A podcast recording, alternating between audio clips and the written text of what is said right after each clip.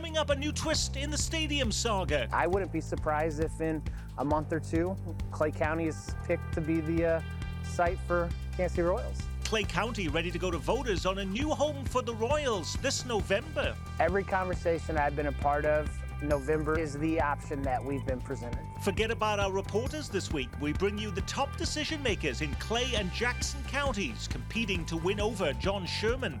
And the Metro's first transgender restrictions now in effect. A new bathroom law in Kansas is a week old. We look at the impact with the head of the LGBT Chamber of Commerce. It's all coming up on this Newsmaker edition of Week in Review.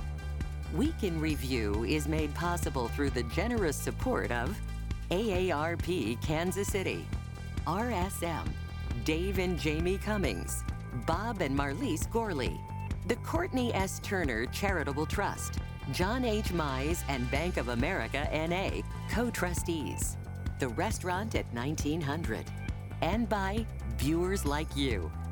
Thank you. Hello and welcome. I'm Nick Haines. It is great to have you with us again. I know for many Kansas Cityans, Taylor Swift coming to town is the biggest news story of the week. But if shelling out thousands of dollars for a seat at one of her back to back concerts at Arrowhead wasn't in your budget, we want to tell you about some other big issues that could soon be hitting your pocketbook. While most of us were celebrating America's birthday this week with fireworks, picnics, and parades, there was news sparks flying in the ongoing stadium saga with news reports that Clay County may be ready to put a new ballpark to a public vote this November. If you haven't been keeping score, Royals owner John Sherman announced last week that the team is ready to leave Kauffman Stadium and relocate to one of just two sites, a plot of land just east of City Hall downtown called the East Village, or to the site of a former bowling alley surrounded by parking lots in North Kansas City. As our good friend Dave Helling has repeatedly told us on this program, what happens is not a decision the City Council will make, but county leaders in both locations. With us are the leaders from those two dueling counties vying for the right to call the Royals their home team. Jerry Nolte is the head of Clay County government, where he serves as presiding commissioner. And Manuel Abarca holds the purse strings in Jackson County. He's the chair of the powerful budget committee in the Jackson County legislature. He's also, by the way, the man who's trying to cap property assessments in Jackson County and leading the new charge to remove the Andrew Jackson statues from outside the county's two courthouses. More on that later. But first, let's tackle uh, the big issue the stadium. I could have you just respond. I'm not kidding. We get so many questions about this. There's so much confusion, so much head scratching. Let me, can I just start with a question? This one I love. This is actually from uh, Ray in Lenexa, who asks What advantage would the Royals receive by locating in North Kansas City as opposed to where they are now? I just don't get it. Actually, I wish they'd install the rolling roof, which would benefit both the Royals and the Chiefs. Now, help us understand, Jerry, for those scratching their heads, why would moving the Royals to Clay County make sense for them? There are several reasons. One is we have a very large tract of land. We're talking about 80 acres, so we are able to do an actual 21st century sports uh, facility with all of the amenities around it. Secondarily, um, the Northland, Clay County and Platte County together constitute two of the fastest growing economic uh, entities in county governments. And certainly John Sherman reinforced that at his news conference last week. Has panic set in, Manuel Abarca, over at the Jackson County Legislature? Hushed emergency meetings? What are we going to do?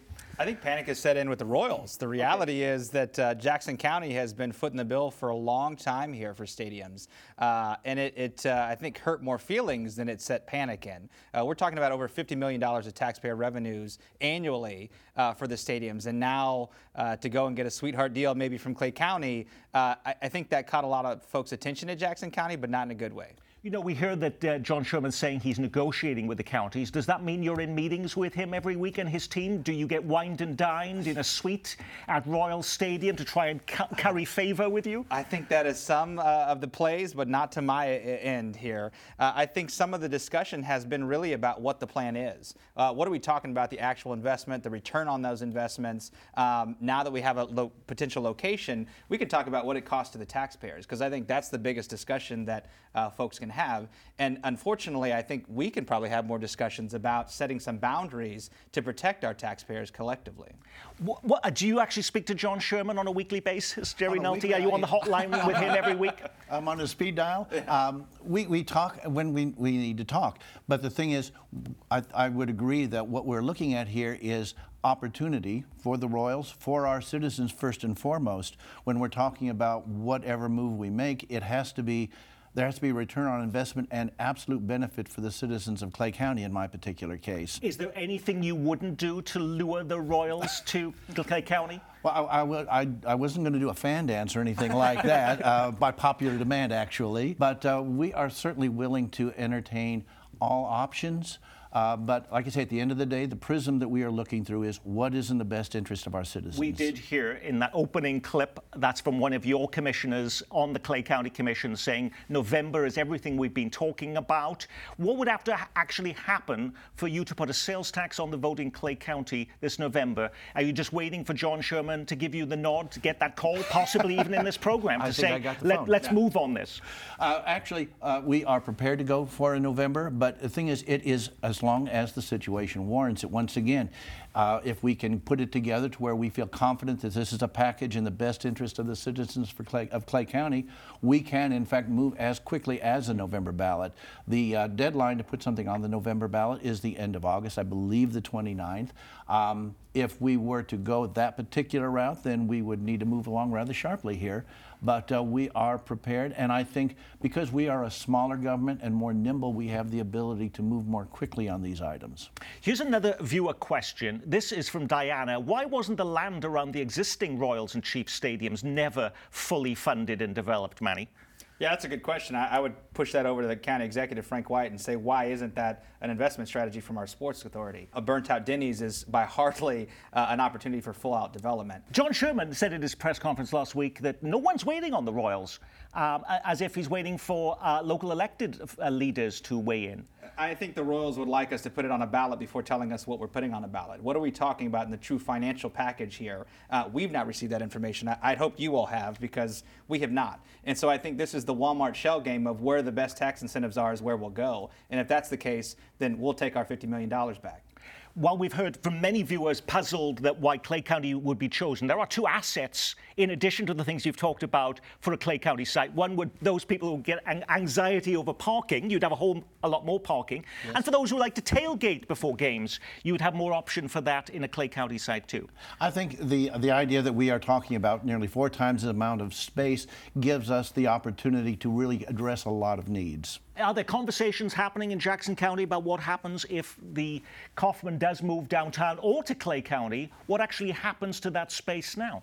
Yeah, uh, so, and that's part of the challenge here, is we're not seeing leadership uh, at the executive level to talk about this. We're inquiring now from the legislative standpoint as to where are the attorneys that are going to talk through our contract that we currently have with them? What is the obligation if the Royals decide to move next year, or I think as early as 2026? Uh, there's going to be some refunding that's going to have to occur from Mr. Sherman's pocketbook. So uh, I think there's a lot of unanswered questions to push a ballot uh, so fast this year. Some people think it's totally ludicrous that John Sherman is even considering Clay County, uh, Jerry, that you are being played here. This is just a maneuver to try and coax as many concessions as possible out of Kansas City and the Jackson County legislature to basically throw everything and the kitchen sink at them to keep them there. Are you worried about that? Not really, because um, not my first rodeo. Um, when I was in the legislature, uh, the Bombardier project uh, so many I years ago, uh, when we were doing a, a lot of expansion there, and it was pretty clear early on that that was a that was a maneuver so that they could negotiate a better deal with their unions. This is not that. The- From my experience, this is a, this is a sincere negotiation, and we are going to pursue it in a competitive manner. Have you done any polling in Clay County about support for a sales tax there? I think there has been some polling, but I did not do it, so I don't have those uh, numbers. We did see John Sherman last week say there is support for this move to a downtown location and that it would actually pass on the ballot. Do you buy that? I mean, I think if the team played better, any place it would go Okay. uh, would be helpful. But the, the, real, the realistic point of view right now is we need to see the deal, and we haven't seen the deal. And I think no matter what the ballot is, when it is, where it is, without understanding the true financial makeup of this decision, I don't think taxpayers are going to buy into this. Okay, we have a date now because John Sherman said in his news conference last week, the lo- by the end of the summer, we will make our final decision. We'll end this purgatory on this issue. And I was looking, the last day of summer, according to the Farmer's Almanac, is Saturday, September 23rd. So Saturday, September 23rd winds around, and John Sherman says uh, it's going to be in the East Village, not in Clay County. How, how would that make you feel? Well, I would certainly be disappointed, but the thing is, when you look at Clay County and you look at the Northland, we are a dynamic and a growing part of this community. In fact, we are one of the fastest growing parts of this uh, of this metropolitan area. We will certainly go forward. We are competitively pursuing this, but we will expand. We are on the upswing, and we are going to be expanding regardless of what happens. If indeed the East Village in Kansas City downtown is picked by Sa- Saturday, September 23rd, what, what information do you still need to know from the Royals before you would feel comfortable about throwing your support on the Jackson County Legislature to that plan? Yeah, I mean, I think the financial package is a critical component. Understanding the peripheral impacts as well, right? Stand Up Kansas City has talked about some demands they've made uh, for workers and for affordable housing, and, and I firmly stand behind that as well. If Clay County, though, is looking at potentially a November ballot, you're still looking at potentially April? Uh, well, I, I don't think we've made any Okay, all right. That's interesting. Uh, and I think this is the, the game that is being played, unfortunately, by the Royals. And, and I'd hope and, and I'd welcome f- further conversations uh, with Clay County and North Kansas City and have set, had some, um, but trying to set the baseline of what we're willing to give here um, to kind of check the Royals in that way and provide the best opportunity for all of our taxpayers, no matter if it's across the river or here. Now, we usually have reporters around this program. It's very seldom that we have the opportunity to have top county leaders with us. I wanted to talk about a few other things with you. And by the way, I mentioned at the beginning of the show that Taylor Swift seemed to get more news stories than anyone else in Kansas City this week. We've heard over the years that local elected leaders get free tickets to Chiefs and Royals games. Now, as you oversee the sports complex, Manny, does that extend to free tickets to the Taylor Swift show? I, I have not had received that phone call back. I'm sure my daughter would love that. Uh, that that is not in, in my wheelhouse. You don't get unfortunately. that? I All don't right. believe so. What, what is the biggest perk of being a Jackson County legislator? We get a lot of phone calls, I think, right? I think that's probably the biggest perk to talk to as many constituents as possible. Uh, but the reality is, we get to make very hard decisions like the one with the Royals uh, or other stuff in relation to county government. And so uh, I think that is the joy of this part time role right now. Okay, how about for you? What, what is the biggest perk for being the head of Clay County government? You go into any restaurant, you get the best seat in the house, free appetizers, and a complimentary drink. Depends on the latest issue, I guess. Really. Um, but no, uh, the biggest thing that I enjoy about this, and we talked about local government, and local government is where the action is. I've been a lifelong Clay County resident, and the fact that, that I can serve the community that I live in and that I will continue to live in after I leave office is is wonderful. It's great to see the development. It's very satisfying to understand how our community is growing. Well, another big issue playing out this week that affects counties, of course, and it's happening in Jackson County. Those residents taking up pitchforks to the courthouse amid widespread anger over property appraisals. Time is now running out. The appeal deadline is on Monday. Mine went up 440%. You don't understand. I guess everybody's going to have to sell their houses and leave. I don't want to cry because I saw a lot of senior citizens on canes and they were coming in there with their walkers because they are so afraid of losing their homes. Just a snapshot of the anger, Manny. You've proposed a 15% cap on property valuations. Do you have the votes, or has that idea now been dismissed? I think it's important to know that this is a resolution. We have the lack of authority. The state does not delegate that authority to us. This is a method to promote uh, Frank White and the county assessor and the Board of Equalization to act and respond to all this uh, response we're getting from constituents. We hear also you could just lower your taxes. yeah, well, I guess that is uh, something that Frank, Frank White has suggested he's already done. Uh, but that's not enough. We could also fix the assessment issues that we have so that we're not setting fair market values to something that people can't afford. Why is it that we always just hear about this in Jackson County? You're in Clay County, right next door. Uh, what are you doing differently there? Is it that uh, nobody wants to move to Clay County, so valuations haven't gone up, or is it the media doesn't care to report what's happening in Clay County? Actually, we are growing population-wise. So we picked up a couple of state reps in the latest um, uh, census. So we are, in fact, growing. Uh, You know, the thing is, uh, the taxes are never popular. Uh, you've always got to keep in mind the fact that you know they have to be paid. But we have done. Uh, we've we've been lowering them. Uh, the property tax, the property tax, part of the library tax was lowered. Uh, we did a uh, Prop A last year, which lowered some property taxes. So we've been working to mitigate some of that. And in fact, uh, what the county did in uh, last year was to lower the general tax levy below the Hancock requirements. So we've been trying to work uh, within the law that we have in front of us to keep those prices down. So, for any of our viewers in Jackson County still incensed over this issue, uh, can you provide any hope before that deadline on Monday? Yeah, so uh, I've in fact filed another resolution to encourage them to move that back. Some folks have not received their actual notice until a week and a half, two weeks ago, which is an atrocious, uh, I guess, damnation for the assessment office and the executive staff. Other than Taylor Swift, you've perhaps been in the center of more local stories than any other over the last few weeks, uh, Manny. And one of them involves those Jackson County statues. Remember that issue? There's a new push to remove two statues of the former president from outside both of the county's courthouses. Yet, after it was proposed last month, we've never heard anything more about it. Is the issue now dead? Oh, it's not dead. I had conversations this morning about it, in fact. Uh, we have an eight week window, basically, from when we introduce things uh, to when they would otherwise die on the table. But I thought in, in 2020, voters went to the polls. 59% of Jackson County residents said, no, we are in favor of keeping those statues.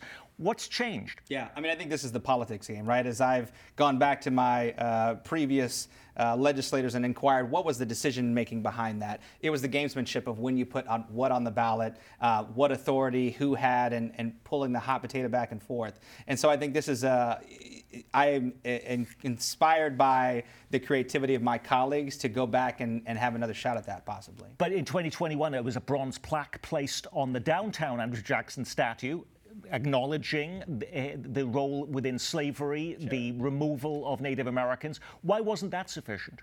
I, I think we have to look towards those who he, uh, Andrew Jackson, either enslaved or drugged through the Trail of Tears uh, to say is a plaque enough.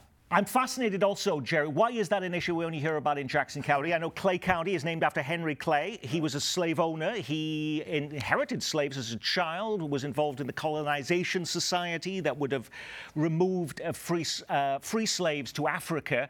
Any movement there to change names in Clay County, or do, or do citizens not care about it there? Right now, that's not really necessarily on the radar. It may be in the future, but our focus is not really looking backward, but looking forward. What we're concentrating on is making sure that our citizens today have their full measure of equality with all other citizens.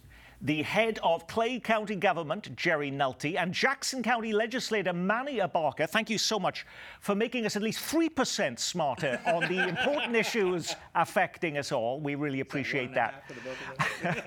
Coming up next, after all the talk and protests, the Metro's first transgender restrictions are now in place after a new Kansas bathroom law goes into effect over the weekend. A week in, what's happened? We check in with the head of the LGBT chamber straight ahead on Week in Review. For such a debated issue, it was surprising to me this week to see so little about what happened in Kansas after the area's first transgender restrictions went into effect over the weekend. It means transgender persons now have to use bathrooms and locker rooms that match their gender assigned at birth.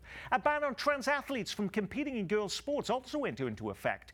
Now, almost a week old, did we see businesses and local governments enact massive changes? Were police called out to retail stores?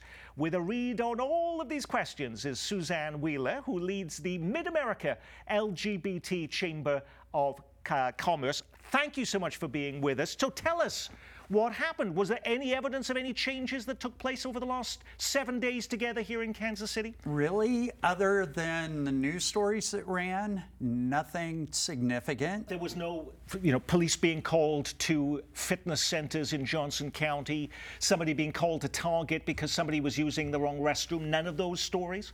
None that I know of. Did it change anything you personally did over the last week as a result of that law going into effect? It's caused me to give going into a restroom second thoughts.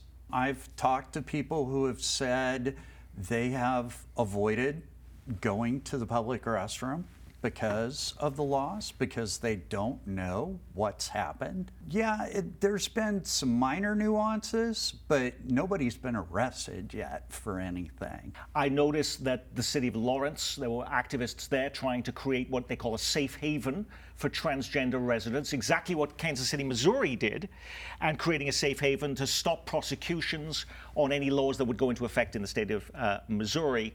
Did we see people you know, any of your members with the LGBT Chamber of Commerce depart Kansas to move to Missouri as a result of that? Or was that just, you know, easy words to say we were going to be a safe haven? It didn't mean that much. I don't think it's easy words. I didn't see anybody depart, but that's kind of jumping out, departing Kansas to go to Missouri's kind of jumping out of the frying pan and into the fire. You are the head of the LGBT chamber here, but you've had lots of national stories written about you for more than 30 years. You actually you were a retired colonel, I should put it that way. Yes. You were in the army more than 30 years in the army, the National Guard. You were the the highest ranking out transgender military member in 2016. At that time, yes. the highest ranking, you get all of that attention. Are you happier today than you were then?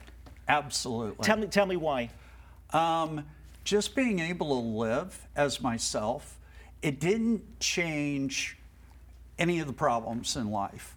Transition doesn't do that. But what it did do is make it easier for me to handle the challenges of life as being authentic, being myself there is a spat going on over the changing of driver's licenses and birth certificates of transgender residents in Kansas, a spat between the Attorney General Chris Kobach and Governor Laura Kelly.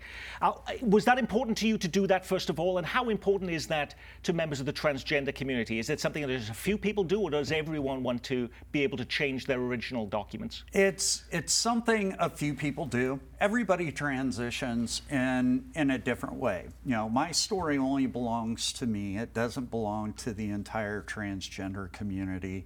Um, I always tell people I'm not a movement, I'm not an ideology, I'm just another human being trying to live my life like everybody else.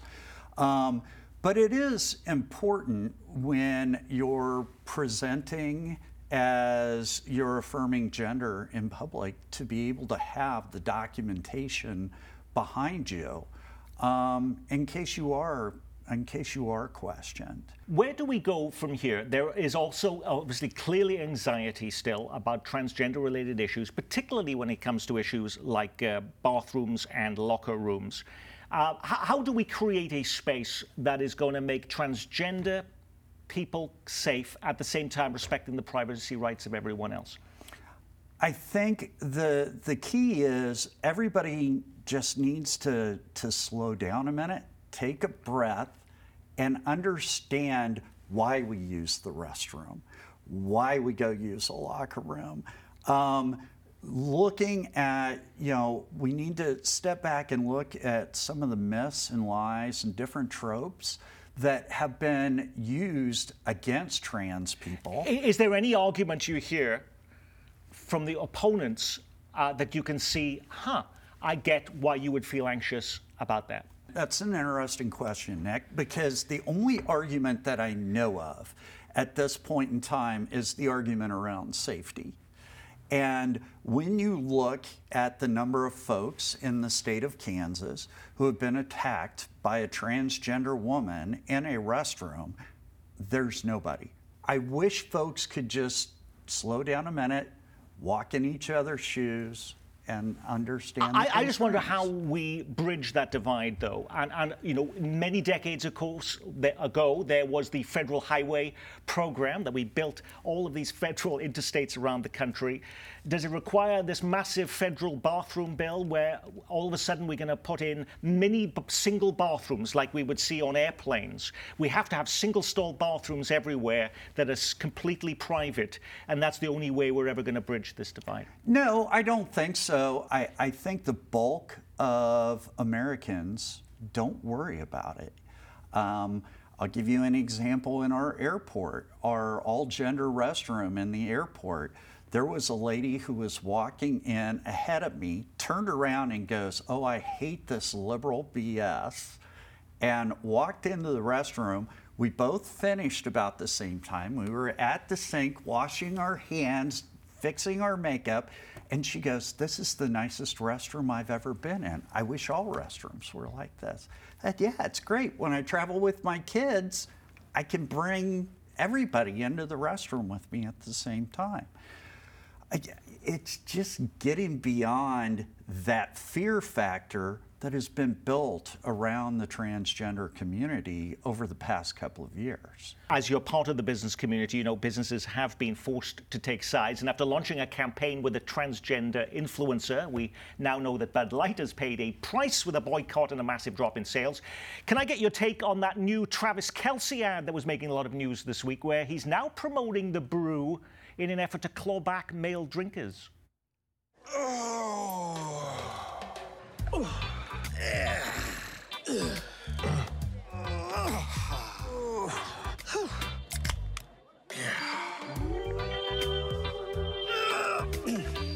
All right, this ad, though, has been panned and praised, um, but they're trying to reclaim their masculinity in that. Does that upset you, or are you, are you supportive of that ad? No, it, it doesn't upset me. What frustrates me more is Bud Light now wanting to step back and say, well, you know, we made a mistake with this. So does that mean you don't drink Bud Light yourself now, too? Oh no, I'm I, I still drink Bud Light. Okay. And quite frankly, because I'm here in Kansas City and I love the Chiefs and I love Travis Kelce, I would love to see them do that marketing with different def- demographics and let everybody know, hey, Bud Light's a brand for everybody, not just manly men, not just LGBTQ individuals. It's for everybody.